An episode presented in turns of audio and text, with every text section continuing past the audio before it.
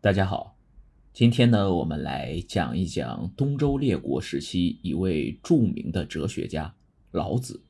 老子大约和孔子是同时代或略早，他创立了道家学派，被道教尊为道祖。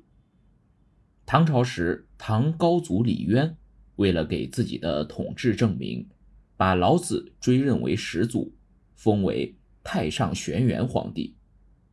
到了武则天时，又被封为太上老君。老子的学说体现了朴素的辩证法，对中国哲学发展具有深刻的影响，是我国古代伟大的哲学家和思想家。老子又称老旦，相传姓李，名耳，字伯阳。他的父亲是武将老左。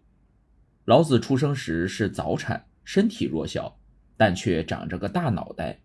因为双耳又大又长，因此起名为旦。老旦自幼聪明，喜欢思考，仅用三年就学尽了老师商容平生所学。商容说：“周都是天下典籍和贤士云集的地方，推荐老旦到周都去求学。”老旦入周三年，大有长进，被推荐为守藏室使。守藏室是存放周朝典籍的地方。收集了天下的文章和书籍，可谓无所不有。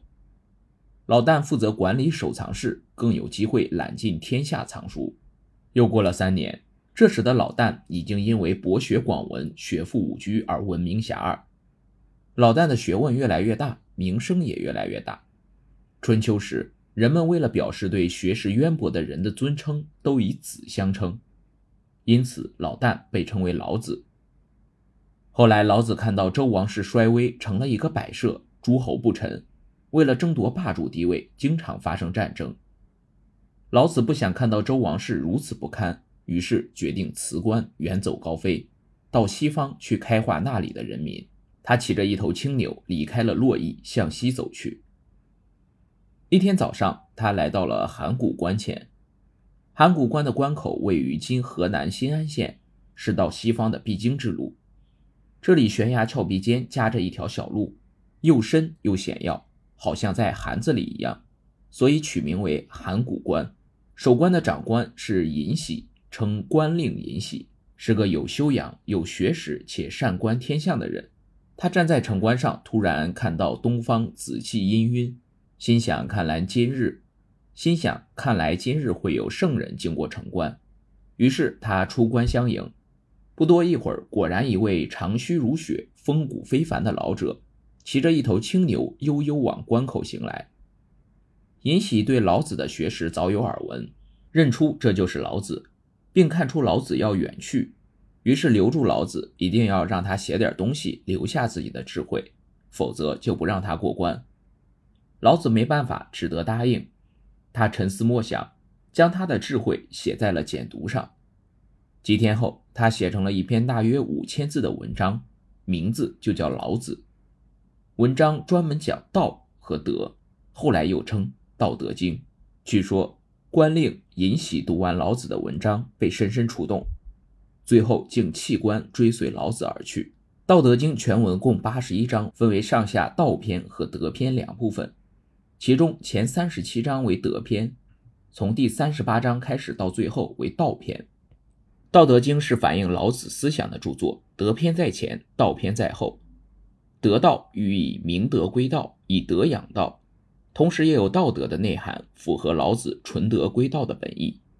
老子试图建立一个囊括宇宙万物的理论：道生一，一生二，二生三，三生万物。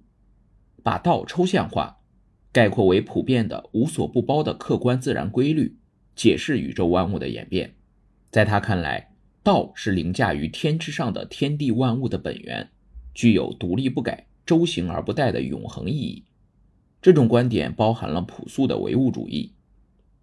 老子书中还包含着丰富的辩证法思想，比如他认为一切事物均具矛盾对立的两个方面，并且反者道之动，矛盾两方可以互相转化，正负为基，善负为妖，祸兮福之所以，福兮祸之所伏。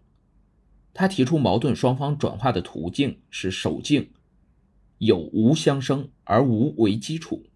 天下万物生于有，有生于无。世间事物均为有与无的统一。由此，老子主张无为，在政治上提倡无为而治。老子的无为不是指无所作为，而是指顺其自然，不妄为，不为所欲为，主观上无为。不以取得利益为目的，从而达到客观上有为，更好的实现利益。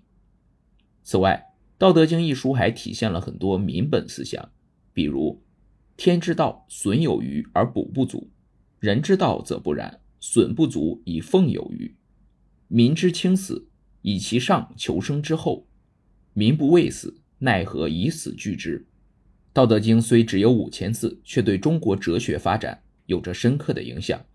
其中“自知之明”“善始善终”“千里之足，始于足下”等诸多成语都流传了下来。好了，我们今天的故事就讲到这里，我们下集再见。